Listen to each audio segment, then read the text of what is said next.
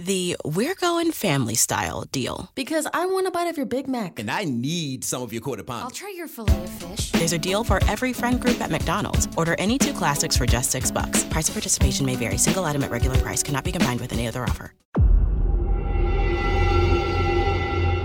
Whether you're a skeptic or a believer, join me, Rob McConnell, as together we'll investigate the world of the paranormal and the science of parapsychology here on the Zone Radio TV show on XZBN and the Zone TV channel on Simul TV. Since 1990, the Zone Radio TV show has been the place where people dare to believe and dare to be heard. Together, we'll investigate UFOs, aliens, ghosts, Bigfoot, psychic phenomenon, lake monsters, conspiracy theories, government cover ups, the truth embargo, alien abductions, ESP, haunted locations from around the world, and so much more. With over 28 years of broadcasting and more than 4,500 individual guests, the X Zone is truly a place where fact is fiction and fiction is reality, as evidenced by the credibility, integrity, and professionalism of the guests that we bring to our international audience. If you have seen a UFO, had a close encounter, seen a ghost, Bigfoot, lake monster, or a story that you would like to share or have investigated, contact me, Rob McConnell, by sending me your email to xzone at xzoneradiotv.com, or you can call toll free 1 800 610 7035, extension 143, and on Skype Zone Radio TV. For more information on the Zone Radio TV show with yours truly, Rob McConnell, visit www.xzoneradiotv.com or www.xzonetvchannel.com or simultv.com and xzbn.net. Until next we meet here in the X Zone from our broadcast center and studios in Hamilton, Ontario, Canada, always remember X Zone Nation. Keep your eyes to the sky and your heart in the light.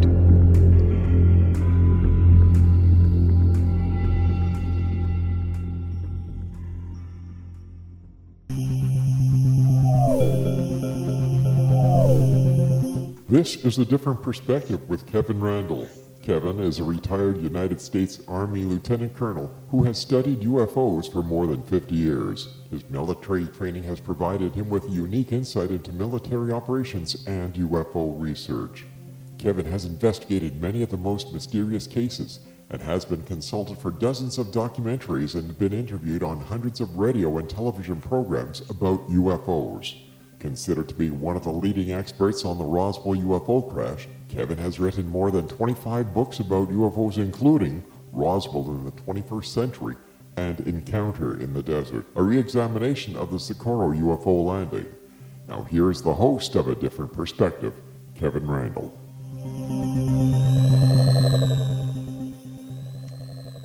And welcome to this 103rd edition of A Different Perspective.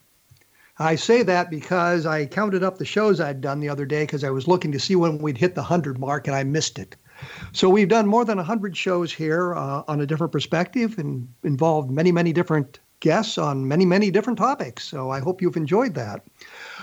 I am joined today by Jan Harzan, who is the executive director of MUFON. He's been a member of that organization for a very long time and has worked at administration of MUFON for many years. His interest in UFOs was inspired by his one sighting, and that not only sparked an interest in UFOs, but his lifelong work. Jan Harzan, welcome to A Different Perspective.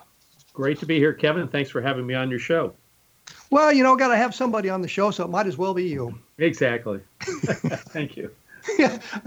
How was that for a really ego boost there? I'm always it's always a pleasure to, to come on and talk about my favorite subject, UFOs. Oh, I thought you would say my favorite subject was me, but that's a whole different topic. Well, UFOs and Kevin Randle, yes, it rolls one after the other, right? yes, I don't know. I've just gotten bizarre all of a sudden. Nothing was, everything was serious, and all of a sudden I fell off the serious boat. So there you go. Um, one of the reasons I wanted to talk to you today is uh, to learn something about the number of UFO reports as opposed to good reports, meaning are you finding that you're getting a lot more reports uh, than in the past? Is it kind of holding steady? Or are you finding that many of the sightings that are reported can be explained in the mundane? What's the, what's the trend going on in the world of UFOs? Well, from an overall reporting perspective, we're seeing it pretty much steady as she goes for the past 10, 12 years. Uh, we get between 500 to 1,000 reports a month, and that tends to ebb and flow. In the summer months, we get more, and in the winter months, we get less. Uh, but I have not seen any fall off. In fact, it's been very, very constant. What has changed, I think, is our investigative uh, capabilities, which I think is paring a lot more IFOs out of the data database. So when we investigate a case, we end up putting it in one of five dispositions either a hoax, insufficient data, information only, unknown, uh, and uh, IFO. So identified flying object. We can identify about 30 to 30 to 34 percent as identified flying objects, which would be airplanes, International Space Station, Iridium satellites, things like that, or uh, natural phenomena like the planet Venus, um, space debris, things things of that nature. It uh, kind of, uh, you, you, mentioned hoaxes, I guess, and I was yeah. wondering, do you get many hoaxes? It's about three to five percent, you know, and they're typically pretty easy to spot because when people report a hoax, they're generally making up a story. Um, so the languaging that you read is different than the typical language you would read. Um, if I showed you a, a, hoax case versus a non-hoax case, you can kind of tell that someone's making this up. And when you confront them, they generally fold and say, "Oh my gosh, I didn't realize someone was going to check up on this. Yeah, I, I was just being funny here, uh, writing a story." So, so yeah, hoaxes are pretty simple actually. Do you, is there a demographic involved in the number of hoaxes? I mean, is there a specific uh, age group of gender who might be more responsible for hoaxes? It tends, tends to be younger and it tends to be male. if that's what you're asking. Yes. Precisely. And because I've noticed myself, um, looking at UFO photographs, especially those from the uh, 50s, 60s, and 70s, that uh, about 99% of them were submitted by teenage boys, and 99% of those were hoaxes. And some that had lasted for decades as legitimate UFO sightings have since been uh, proven to be hoaxes. Right. Uh, well, and that's the big difference with MUFON. You know, we investigate these things, so we reach out and make sure we have a real witness. We we check out their credentials. We look for corroborating evidence. I mean, a lot of UFO sites that just collect data, it's pretty useless if you don't actually reach out and contact the witness and find out more about them.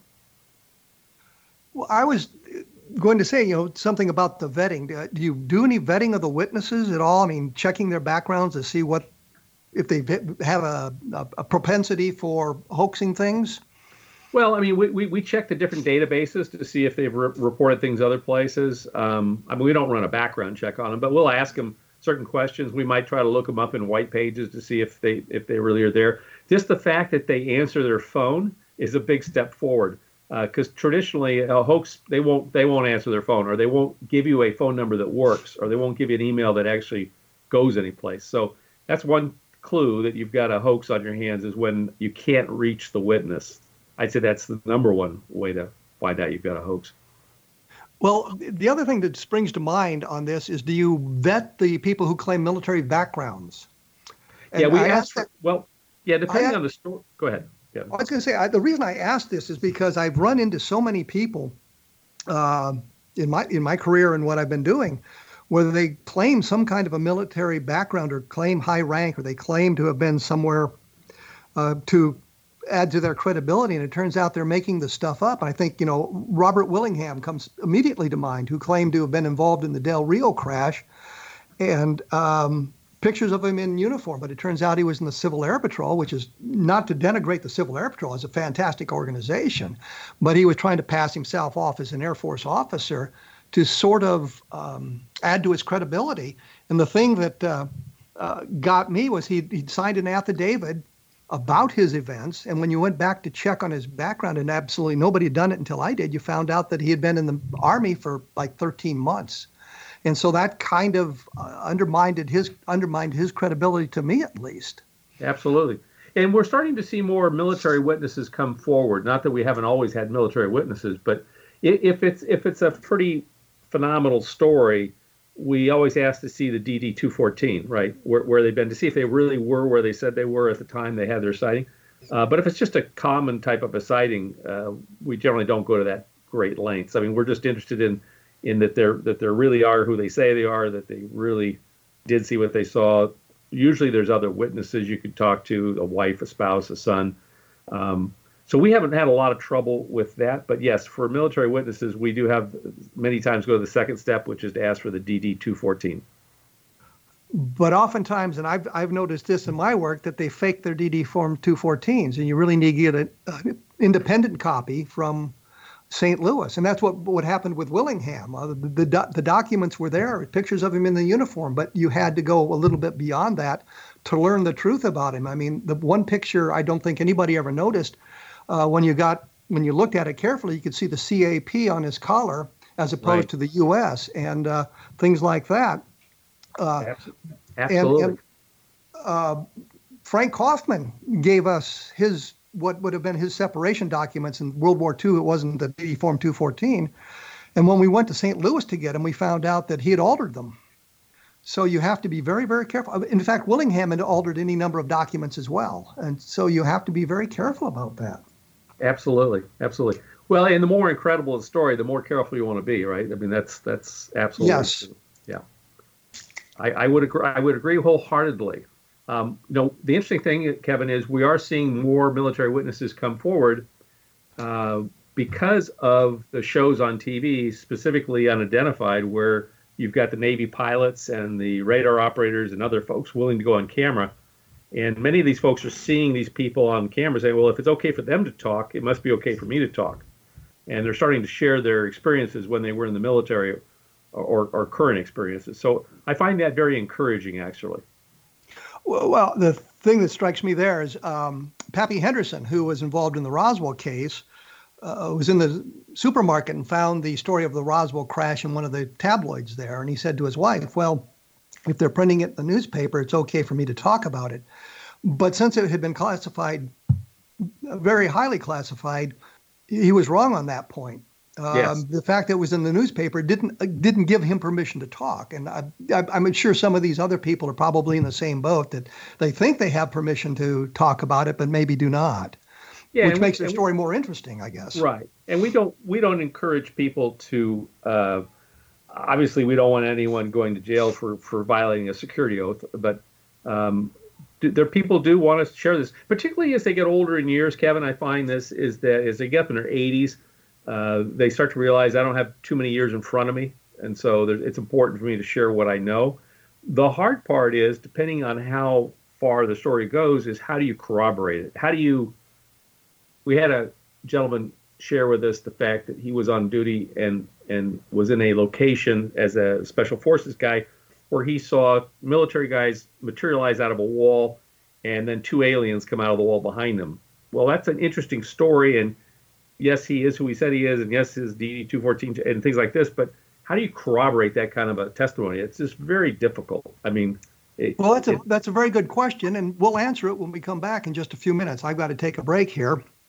Um, this is, of course, a different perspective. If you want more information about what we're talking about today, I'm at uh, www.kevinrandle.blogspot.com. And of course, you can uh, check the MUFON site, which is probably MUFON.com or www.MUFON.com. Just type MUFON into your search engine, you'll be able to get there. And when we get back, I'm going to want to talk about uh, more about this military stuff. And you mentioned the um, Tic Tac and that sort of thing. So we'll chat that up as well when we come back. So stick around. Hello?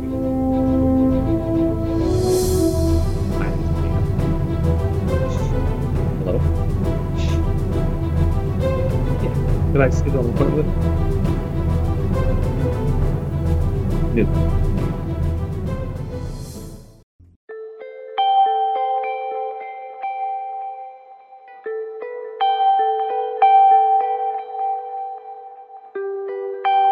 It's hard to listen to the news without realizing we're living in volatile, unprecedented times. Yet never has there been such an opportunity to transform the human condition. As old structures fail, where can we find the guidance to co create a better way? Find Your Path Home is an ever evolving, leading edge information, education, and healing resource center designed to support and guide you on your path to unity and enlightenment. Based on sound principles employed by shaman worldwide, we provide techniques that can support you through the current transitions, offering online shamanic classes, international long distance shamanic healing sessions, complimentary Mission Evolution radio episodes and Stairway to Heaven TV vignettes, seminars, retreats, and much more. All of this can be found on findyourpathhome.com. So I was watching the X Zone TV channel last night when I was abducted by aliens, and they kept repeating to me over and over again, simultv.com, simultv.com. What's simultv.com? That's what I asked them. They had it written on the side of their UFO. How do you spell that? UFO. No, I mean simultv.com. S-I-M-U-L-T-V.com. S-I-M-U-L-T-V.com. Right. S-I-M-U-L-T-V.com. Interesting that you were abducted by aliens in a simultv.com UFO last night. Oh, yeah? Yeah. Now that you mention it, I remember now last night I was awakened from a deep sleep. My great grandmother was standing there. She said she come from the hereafter to tell me about simultv.com. She even spelled it out for me. S-I-M-U-L-T-V.com, sonny boy. S-I-M-U-L-T-V.com. S-I-M-U-L-T-V.com, sonny boy. Wow. Yeah. Guys, you'll never guess what my psychic guru just told me. S-I-M-U-L-T-V.com. Exactly. Are you guys psychic too? Of course. We all know about simultv.com. S-I-M-U-L-T-V.com.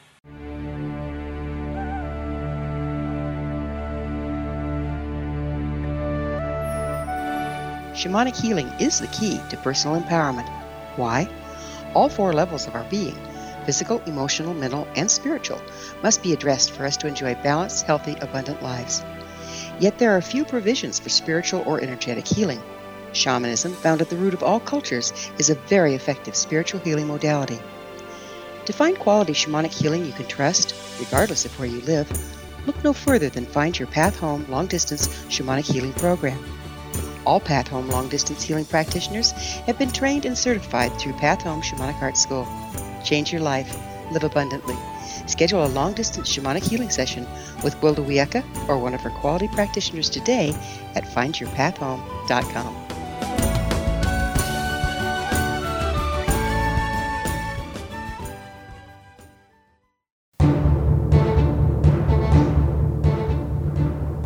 I am joined by Jan Harzan, he the executive director of MUFON, who will give you the exact um, web address for MUFON. But I know if you just type MUFON into any search engine, you'll get right to it.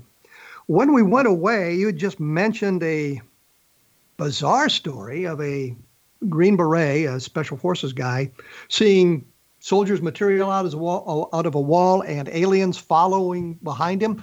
What sort of credibility does MUFON give to that tale, that particular tale? Well, at the present time, none until we can get some corroborating evidence or something else to, to back it up. So it's it's just an interesting story at this point, you know, that we're currently chasing down. And this this is something that just came to us in the last couple of weeks, so it's it's still under investigation. But um, I mean, these are the kind of things that you get from people, right? I mean, this is the far extreme. Uh, the general is that you know, I was on military duty and we saw a craft over the battlefield or we saw something light up this or that you know it's more mundane kind of stuff this this would be much more extreme in my opinion can you give us a time frame for the story um, you know i can't actually but it, it, it was when he was on active duty he's now retired he's in his 80s and he just felt like he should tell someone the story so question is is it just a story or did it really happen and we're trying to chase down the facts behind it. Um, yeah. I, you verified his military service, obviously. Y- yes. Oh, yeah. Absolutely. Yes, definitely. And that he was special forces. I, did you contact the special forces warfare school at um, at Camp Lejeune at uh, no Camp McCall? I'm sorry, Camp McCall, which is at I think Fort Bragg. No, and they have a list of everybody who was in the special forces to verify whether or not he was actually in the special forces. Yeah, we haven't yet, Kevin. I mean, th- literally, this is like happening as we speak, so it's still under investigation. But again, I'm, I'm I'm struggling in my mind with so how do we prove this even happened if there was no other witness to it? And uh, you know, I, I, certainly don't want to put it out on the front page of the MUFON website. But but I'm just sharing. These are the kinds of stories we do get right from people. They're they're not common, but we do get them, and we try to investigate them to the best of our abilities to figure out if there's anything there if there's any there there, right? Uh, well, I would think I would think that if you had subpoena power, it'd be much simpler to do some of these things. I've often thought I've often thought that you know, uh, y- you look at the television and the, the, the they're investigating something. So well, if you don't answer my questions, we'll get you a subpoena. And I'm thinking that would be a nice nice thing to be able to pull out of the bag. Here's your subpoena. Now will you answer my questions?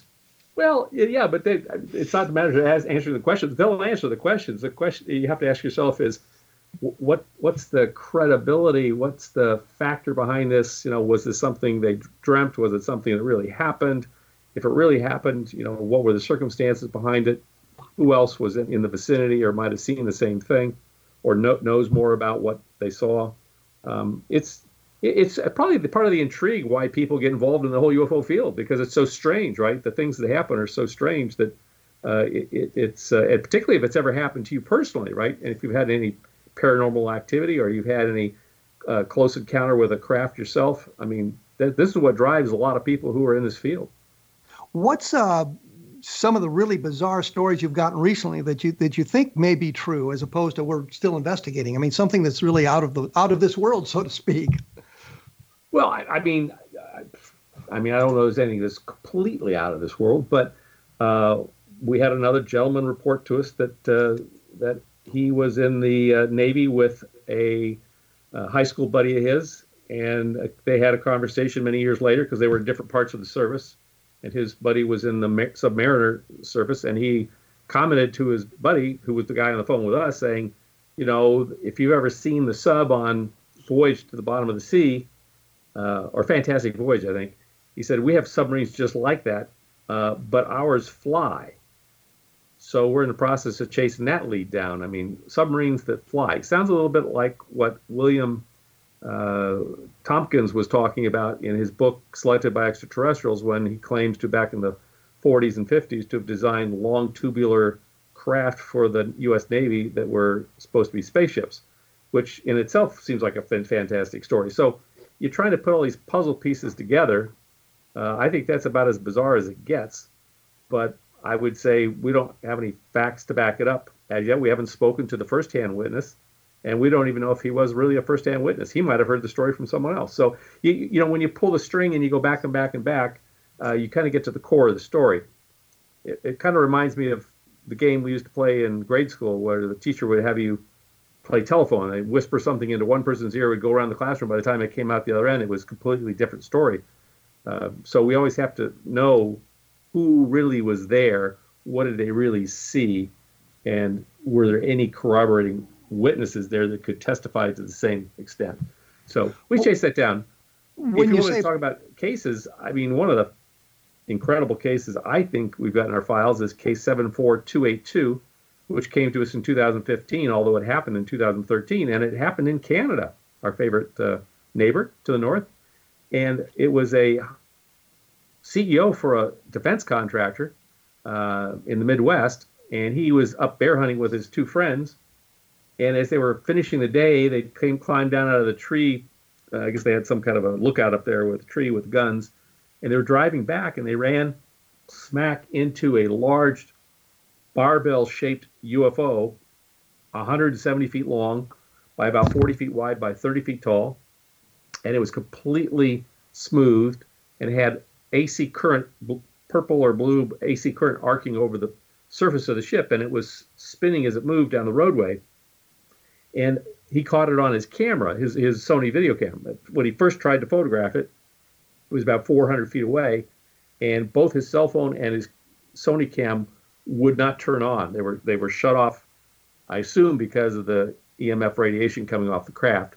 But as it got about a quarter mile away, which would be about 1,200 feet, his camera turned back on, and he was able to capture it on the camera. Now, when he replayed the camera, there was no image there, but he could see the pulsing of the engines uh, on the video, and he was able to take that video and analyze it to find out, in his words, that how this thing was propelling itself was through two super electromagnetic uh, electromagnetics uh, that were being pulsed at 123 hertz. And I don't know if there's anything secret to that or how that works, but somehow this thing was levitated and it was moving down a track, and he was able to track it with his buddies. um, it really profoundly changed his life. He was not a UFO believer. Uh, in fact, he had no interest in UFOs at all. But it, it almost took over. It's almost like the uh, uh, Richard Dreyfuss in the movie um, Close Encounters. Yeah, Close Encounters of the Third Kind, where all of a sudden he went nuts trying to analyze this video and tearing apart. He did a whole bunch of uh, short clips, which we put on our website for a long time. I, I think they should still be there. Um, but you could watch him and, and see his analysis of these spikes that he got on the camera. And I remember at one point he was going to go try to figure out if there was a way to phase shift the image uh, or the uh, signal on the camera back to a point where the image would reappear. I don't believe he was ever successful in doing that, but that's just such a solid case because you had three witnesses seeing this all, uh, testifying to it, and then you had the the, the uh, camera footage and the analysis of the actual engine. Um, interestingly enough, he had asked me about my own sighting, which happened back in 1965, because the craft my brother and I saw was making a humming noise. So it had some kind of a resonant frequency going on. And he asked me to go do uh, an analysis of that and basically download a. Uh, they have these um, things on the computer you can download, which make you can basically run the lever back and forth, and you can ratchet up the the sound from you know I don't know 100 hertz up to you know several thousand hertz, and you can hear the sound. And he asked me to put it to the level where I thought it was, and I told him uh, I did that, and I was at about 100 hertz. And I told him that before he replied back to me that the craft they saw was 123 hertz. So there seems to be something to do with the frequency, of the pulsing of these engines, and how they are able to do that, or at least one approach to levitating objects. But you would have to say that um, this really doesn't get us to the extraterrestrial, does it? No, it doesn't. It could be uh, our own craft. Now, he did not think so because he, in his job, was building weapons for the CIA and for the military, and so he had contacts within the intelligence community, and he asked them, you know, I saw this craft. Is it okay for me to talk about it? And they told him, sure. Uh, it's not ours, so sure you can go ahead and talk about it. Now, you and I understand compartmentalization, and it certainly could have been ours, and it just they didn't have any need to know that it was ours. Uh, but he didn't think it was ours because when he looked at the structure of the craft, it was completely seamless. And this seems to be the, in my opinion, this seems to be the dividing line between something we've built and something they've built. Uh, I don't believe we have the technology to make things that are completely seamless. I mean, maybe with the latest carbon fiber stuff that they're building the 787s out of, maybe that looks seamless because there's no rivets, rivets or bolts in it. But um, yeah, he definitely thought, looking at the structure of this craft, because he was so close to it, that it was not something made here on this planet. But I would argue that the SR-71 Blackbird, which is still holds speed records and altitude records and all sure. kinds of stuff, was 1950s technology. Right. And and we didn't we meaning the, the general public, didn't know about the existence of this thing at the time. And having seen it and the, the uh, um, silhouette of it would certainly suggest something that might be alien. And, and we could make the same argument. Well, I don't think it was ours because we don't have anything like that around there. And yet here was something that we did in fact have, and that's basically 1950s technology. Well, yeah, and so it's really materials technology. Uh, do we have the ability to take materials and reform it in a different so you don't need so you can combine things and not have to attach them and put rivets in it. I, I find it I find it fascinating that the Lockheed Skunk Works last product was. Uh, 19- I'm going to have to. I'm going to break in here. We're going to have to uh, take a break. We will be back right after this with Jan Harzan, uh, Executive Director of MUFON, and take a look at www.kevinrandle.blogspot.com. We will be back right after this with Jan Harzan.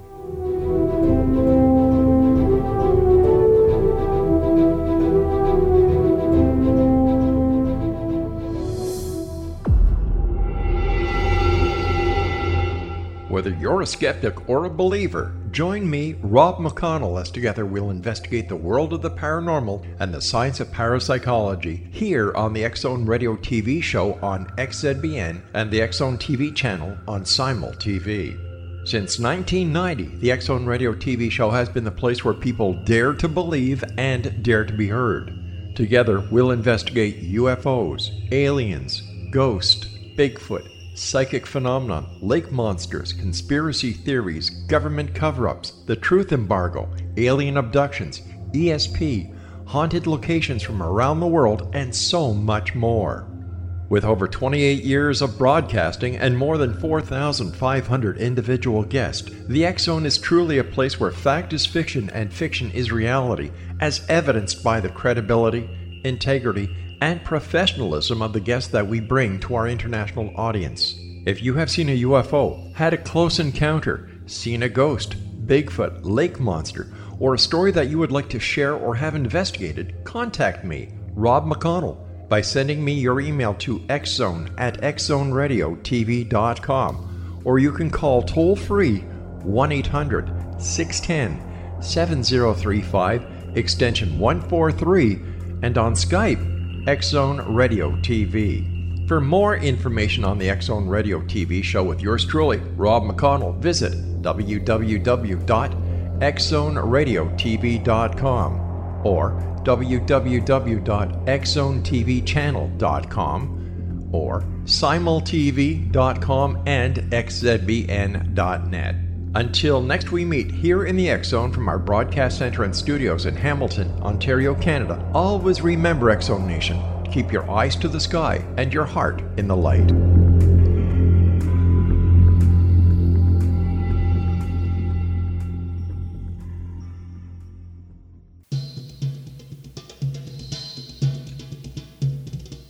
I'm chatting with Jan Harzan, him of MUFON, and I keep promising to give the official website address. Jan, why don't you plug it in oh, it's right just, it's MUFON.com. Simple. Okay. MUFON.com.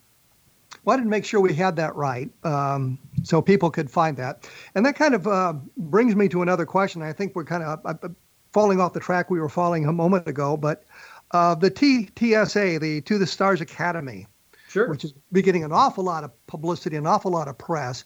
Has that um, uh, kind of sucked uh, UFO reports away from MUFON, or, you, uh, or uh, good information going to them instead of coming to you? Is there any kind of relationship between your organization and theirs?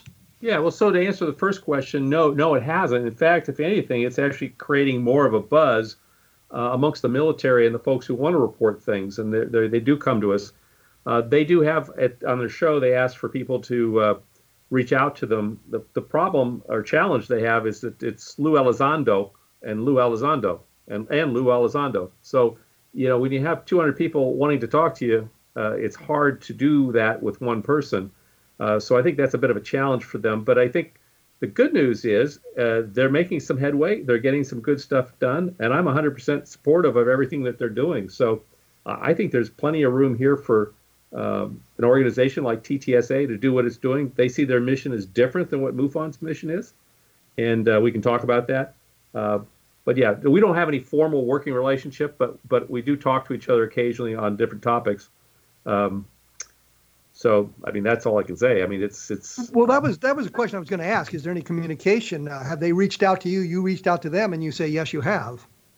Oh yeah, absolutely. I talked to Chris and Lou on a regular uh, basis on different to- topics and different things. Um, but you know they do what they do and we do what we do. It's it's uh, two separate organizations doing doing their following their mission statements.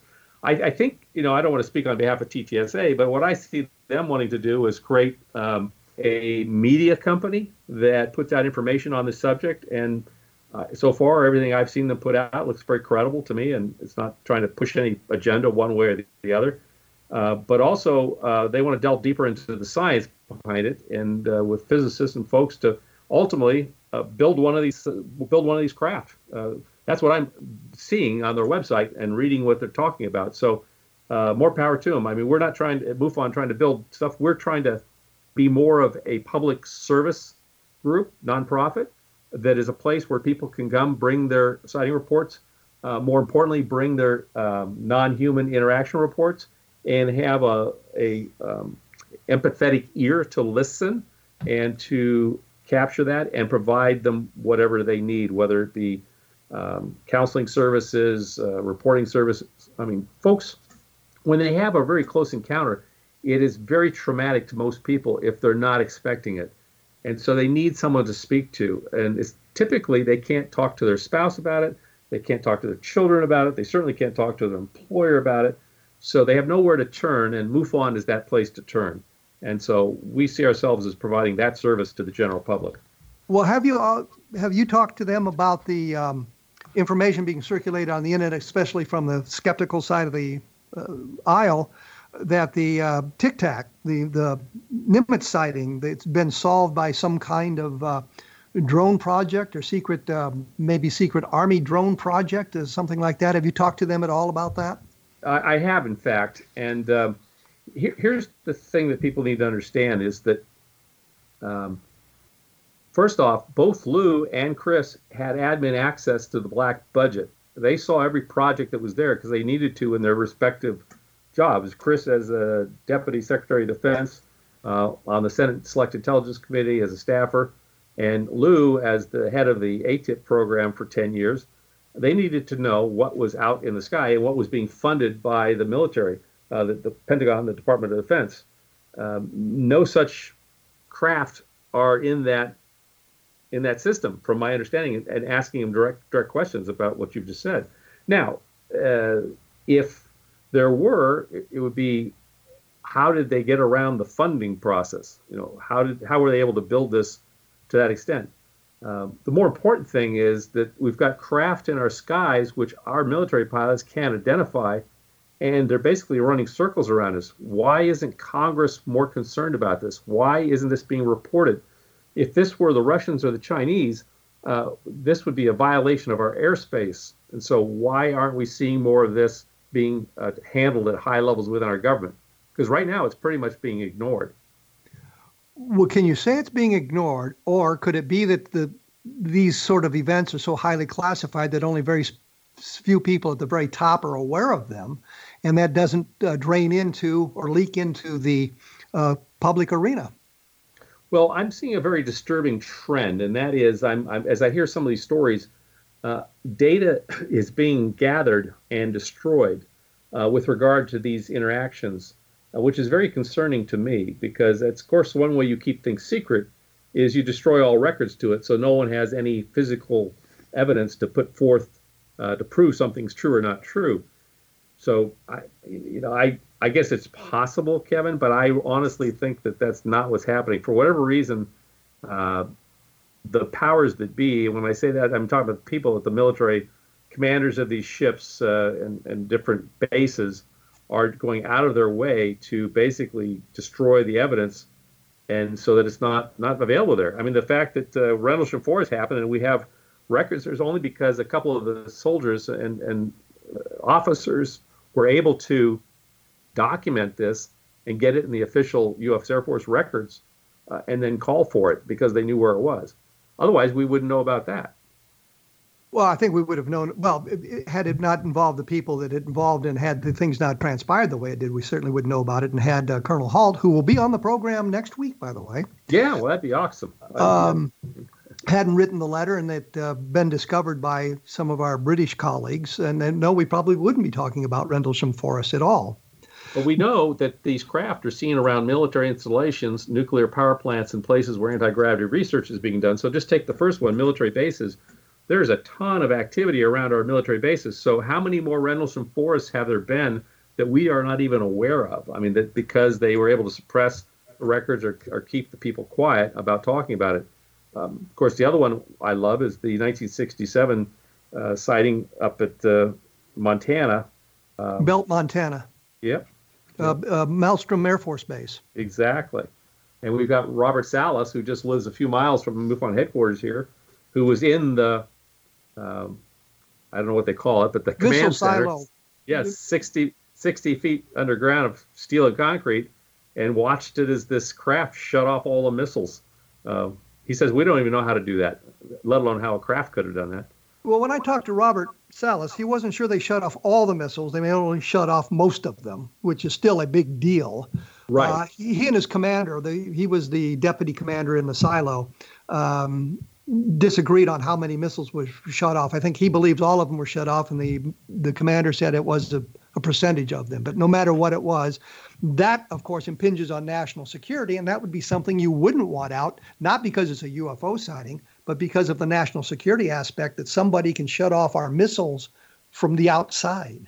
Correct.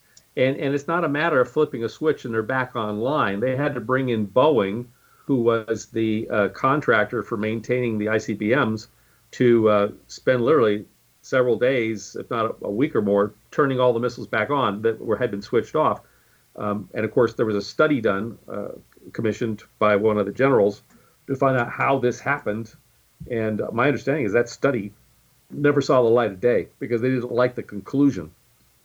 Well, but if the conclusion is they figured out how to do it, they certainly wouldn't want to put that out in a public arena for all our competitors in the world to learn about. Well, I, that I would be some... more, and you, we have to ask Robert this question because I don't want to speak for him, but I believe it was more along the lines of uh, it wasn't us and it wasn't the Russians and it wasn't the Chinese, and so it was some this craft which no one knows where it came from, and because of the unknown part of it, they didn't want to actually publish that actual report. Well, what I'm saying simply is it's a matter of national security.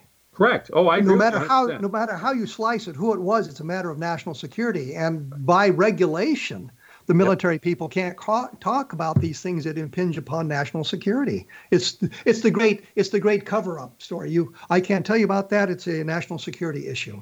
Yeah, absolutely. And you know, I, am all for national security. I think it's important that we uh, respect that and we. Uh, keep things secret that need to be secret. The question is, do do the fact that UFOs are real and they're here and they're flying around our skies, does that need to be kept secret? I think the answer is no, in my opinion. Uh, now, maybe how they operate and how they work, perhaps even where they're from, is is uh, national security. I'm not sure, uh, but I think it's certainly okay to let the American public know and the world know that these craft are real and they are here visiting us on a regular basis. I don't think we have any well, I don't believe we have anything to fear from that, although I know there are many people out there believing that this might be a threat and we need to take action. But I mean, that's to me, that's just the job of the military. Their job is to look at everything as a threat. Uh, you know, even the Russians and Chinese are a threat, and yet I have people from China coming over in my neighborhood and buying homes and living there with me. So, I mean, if if they're a threat, I don't see it as a threat. They're a neighbor. You know, they're my neighbor. But the military looks at the country of China as a as a threat. Well, there's a difference between the country of China and the individuals who live in China.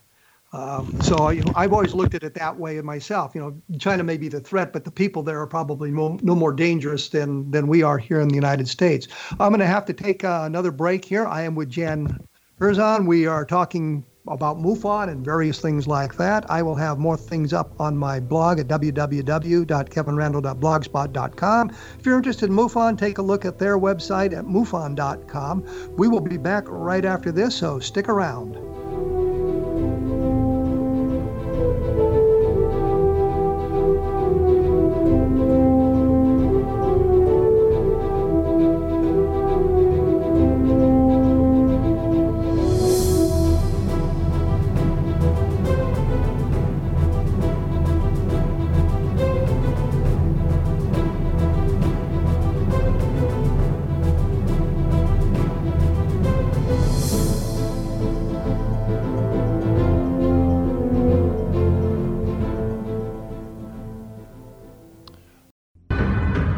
If you are looking for a safe, zero calorie natural option to the harmful artificial sweeteners on the market today, Just Like Sugar is what you're looking for. Just Like Sugar is a wonderful natural alternative for those health conscious people who choose a calorie restricted diet with a great, pure, sweet flavor that tastes just like sugar. Just Like Sugar is a great natural option for people suffering from diabetes and may be useful in restricted diet programs where standard sugars are not allowed and does not cause a laxative effect of some other sweeteners. Just Like Sugar comprises a perfect blend of chicory root fiber, natural calcium, natural vitamin C, and Just Like sugar, sweetness comes from the natural flavors from the peel of the orange.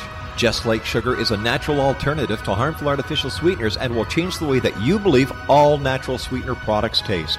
Just Like Sugar is available at your local Whole Foods markets, Wild Oats markets, Henry's, Sun Harvest, and many other fine natural food stores in the U.S., Canada, and worldwide.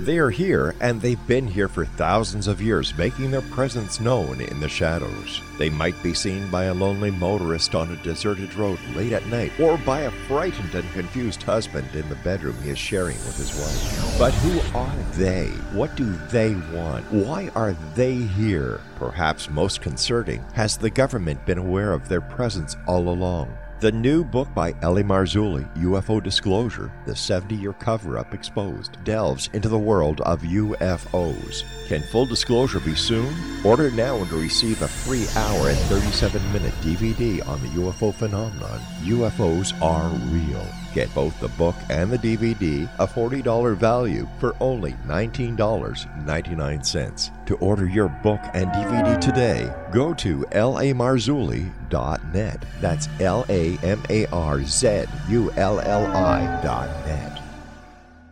You have heard of the X Zone? Now watch it on Simul TV, plus 500 video games, live TV channels, free video on demand, worldwide, and more. Does this sound like tomorrow's television? Well, it is, but you can have it today, right now. It is Simul TV.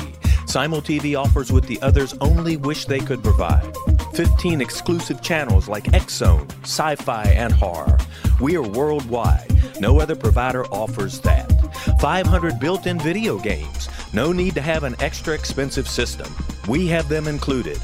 Free video on demand live streaming events from around the world, interactive online network, and much more. Tomorrow's TV today. Simul TV. Sound too good to be true? Well, it's not. You can have Simul TV today. Sign up at simultv.com. Do it today.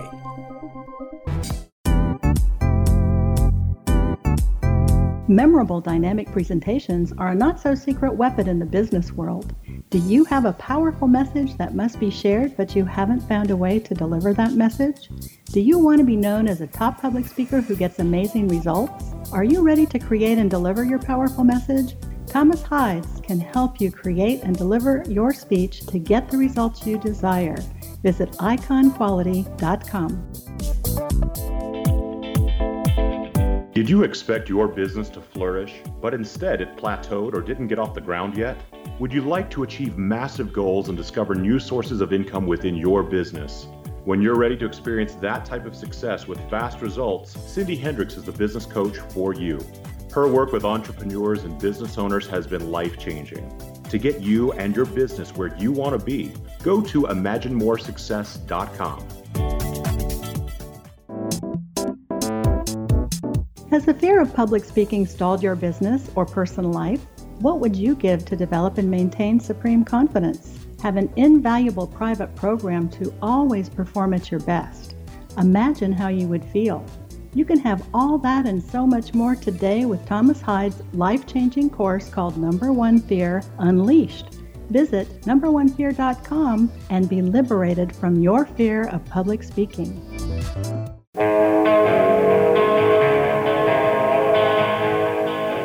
I'm here chatting with John Jan uh, Harzan from MUFON. I'm going to take the conversation in a bit of a different direction here, and it's something I wanted to talk to you about. In one of the last issues of the MUFON Journal, Don Burleson had an article, and Don, Don Burleson's a friend of mine. I know him well, and he's been on the program, and I asked him about this. But he had a story in there about the um, uh, mentioning the Socorro landing and a discussion of the symbol seen on it. And I don't want to go into the which symbol it really was because I think we've discussed that at, at length at various places. I know Ben Moss and Tony Angiola disagree with what what I say, and they disagree with me, and all of that sort of thing. But um, the thing that bothered me about this article is he mentioned in there that the military would have briefed their pirate pilots, their pirates, their pilots in a secret meeting um, about the symbol seen on the side of the craft that Lonnie Zamora saw. And uh, in questioning him about that, uh, he said that he believed that's what would have happened. And I thought that um, he was basically suggesting he made that up. And I wondered about the vetting of the articles in the MUFON Journal because that that really is kind of worrisome. And, and I say that because as a writer, you know, and using all these various sources. Remember, people using a single source is plagiarism, using five sources is research. Um, that that you go back and you say, well, the military briefed their pilots on what the symbol was, and you source it back to the MUFON Journal and Don Burleson's story, but it turns out he had no source. He had no pilot telling him about that, and I, I wondered I wondered about that. And, and is there a way of kind of vetting the articles before they get into the journal? Well, we do have a review process, but uh, honestly, if it's an author writing a story, um, unless we it, if we knew it was false, we certainly would not do that. But um, I'm not sure what you would have us do. I mean, we, we basically read the stories, we try to make sure they make sense. Uh, if it's something we don't think is factually true, we certainly wouldn't publish it. But we give you know latitude to the authors to publish their research, and then of course it's always open to other people to be able to object to it or say, no, I have other data that would say that's not true, and then we could put a letter to the editor to that effect. So there's really no vetting of the articles. You kind of go with the the author of the of the piece and make sure that it all kind of matches sequentially and, act, and, ac- accurately. Yeah, I, I, I wouldn't say there's no vetting, but uh, but but basically the, the what is stated is is more the um, preview purview of of the author who's putting the information out there. I mean, you know, when Stan was around, you know, he would argue vehemently on certain positions on things, and he wasn't shy about putting it in his uh, in his uh, articles that he would write for the journal, um, which then would, of course, enlist uh, elicit other people to write counterpoints to it. So you get people going back and forth. Um, I, I, as long as it's a, a conversation and not a, a, a, fisticuff fight, you know, I'm fine for letting things uh, be be discussed out in the journal itself, um, perhaps even on the website in discussion type forum type things. Well, as I say, the, the problem I had, and, and talking to Don about this, he said he uh, used language that was suggestive of it being a speculation on his part as opposed to being uh, an established fact. And I just wondered when you're reading this sort of thing, especially in something like the MUFON Journal, if the, the reader actually picks up on the hesitation of the author to state it as a positive fact, but kind of use weasel words to get around that. And this one, this one really bothered me because as a military pilot, I, w- I knew that there would have been no briefing, secret or otherwise, on what the symbol looked like. And I think Don's uh, reasoning behind that was that um, the, the, military would have wanted the pilots to know what the symbol looked like, so they would be looking for the, the right thing. And I'm thinking, no, you don't need to do that because uh, when the pilot comes back and he tells you what the symbol was, if you've already briefed him on it, then you've kind of contaminated the credi- uh, not the credibility, but the confirmation of the sighting. And if you don't tell him and he comes back and he's got the right symbol, then you then you you've got something very interesting there. So I was I was kind of bothered by that when I read it in the uh, in the journal. Mm-hmm. Well, this whole thing on the symbol has been been much debated, and Ray Stanford, who was the original NICAP investigator on the case, um, claims that he purposely uh, didn't publish what it looked like because he wanted, as other witnesses would come forward, wanted to know that they had actually seen the craft. Um, that's a whole other discussion. But to me, the symbol is kind of the least of it. I mean, there either was a craft or there wasn't a craft, and no, no, the, it, the, yeah. the, you're right. The symbol in this conversation is not the important point. The point was that that that Don had created in his mind this briefing about the symbol to the uh-huh. military pilots, and it was something that just simply was not. It was speculation on his part. To be kind yeah. about it. Yeah, so um, that should, that should normally be called out in an article that this is speculation. I, when I go on radio shows, I always say this is what I know for a fact, and this is what I believe to be true, but you know can't corroborate. I mean, I think people, I think we all need to be careful. We, we, we want to work from facts, but you can't always work from facts. So a lot of people, unfortunately, most of what's in the UFO field is people's personal beliefs more than, than actual facts. So. Well, that's the problem. The problem with the field is people want to validate their belief structure as opposed to learning what the truth may be. Their belief structure may be inaccurate, and that, I guess, uh, affects them personally, and they would rather reject the facts to continue with their beliefs. Yeah, it's not just the UFO field, though. This happens in every other ad, ad, ad, avenue of life as well. I mean, so that's what we try to do. We try to get down to the facts. You know, was the person really there? Did they really see it? Did, did, do they really have the credentials they claim they have? The things that we were talking about earlier in the segment. Um, that's all we can do. But uh, your point's well taken, and uh, I'll have to go back and reread the article, see what it said. We can always add to it or subtract from it. Well, then I'll bring up one other point, which is not quite as critical, but he um, has an affidavit from somebody involved with the landing at um, Holloman Air Force Base in April of 1964. Um, but it doesn't seem that anybody involved in that affidavit had firsthand knowledge. It was all my father told me this, or I heard this from a friend type thing. Right. So the so that information, while interesting, um, wasn't really overly useful. Yeah, you know it's it's interesting because you know the the Roswell crash, which occurred what sixty some plus years ago, now well, more than seventy. Seventy some plus years from now, uh, back in time, when uh, Stan was investigating that, Stan Stan Friedman, uh, he put together a, a nice reel of first and second hand witnesses. Well, obviously, first hand witnesses count a lot more than a second hand witness, but you had a lot of the kids who parents told them stories that were related on that. And it was called Recollections of Roswell, which is an excellent piece. It's uh, can be acquired through the Fund for UFO Research. Um, but when I watched that and I listened to these firsthand witnesses talk about that crash um, and saw the terror in their eyes and what they went through, um, it, it, was a real sh- shakeup for me. I mean, we always want firsthand witnesses whenever possible. I would agree. And and firsthand witnesses whose stories can be corroborated. So you say, well, I was in Roswell and this is what I saw. Right. And you go back to all the records and you find out you know, guy, you weren't in Roswell at the time. Uh, what's going on here? And I think of a guy named Throwbridge and his obituary, it said he may have been the last guy to last living guy to have handled the Roswell debris. And you go back and you look at it, and yeah, he was in Roswell at the time, but his story, as he told it, made absolutely no sense. And and that's what bothers me, and that's why I do chasing footnotes. See if I can get to the original source of the story and find out what it actually is, as opposed to what has been printed and said about it uh, down the road. Absolutely, absolutely. You know, one of the things we're starting uh, within MUFON here is called the Greatest Questions.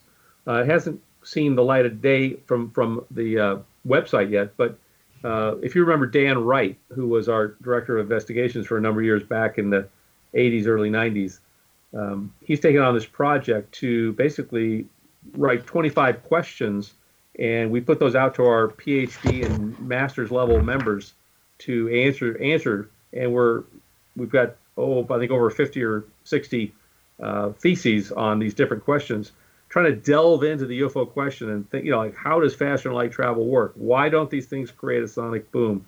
Um, why is it that every time one of these people is on board a craft, they can breathe the atmosphere that the aliens breathe? Does that mean that everybody breathes oxygen and nitrogen and um, things of this nature? You know, radiation burns, um, effects on our religious structure. Um, so we're asking these questions, and we're going to start publishing this on the website and opening it up to the public to be able to uh, join that conversation to, to try to add a more scientific bent to the whole subject of UFOs and what's being observed and what's being reported and possibly how it could happen and, and what our physics, our sciences are telling us about those things. So I want to mention that here because I think that's an important step forward. Well, I, I wish we'd gotten into that a little earlier in the program because I think that's a fascinating uh, avenue to travel. Yeah. But unfortunately, we're out of time. Uh, Jan Harzan, thank you for joining us on a different perspective. A different perspective. I got tongue tangled there uh, with a different perspective for some reason. Appreciate your time and uh, the information you provided with us, and uh, yeah. we'll have to have you back sometime before uh, I get to 203 programs. That'd be awesome. I'd look forward to it. Thanks, Kevin. Okay, thank you. Um, once again, that was Jan Harzan at the executive director of MUFON. It's MUFON.com to take a look at. If you um, have interest in uh, some of this information we talked about, you can find information about it on my blog. You can look up the uh, interview with Don Burleson where I actually quizzed him about the um, uh, article in the MUFON Journal and that sort of thing. Um, once again, take a look at www www.kevinrandle.blogspot.com. Take a visit there. Just take a visit there, see what's going on, see if I can boost the numbers a little bit. Uh, the book was Roswell in the 21st Century, which deals with some of the problems with the Roswell case. And the other book is Encounters in the Desert, where I do in depth look at the controversy over the symbol and who is right on that, who is wrong on that, and where we're going with that. Next week, I'll be joined by Charles Halt to talk about the um, Rendlesham case, and uh, later on, I'll be talk- talking to Michael Shermer on the skeptical side of the fence. So uh, look for us in about 167 hours. Thank you for listening.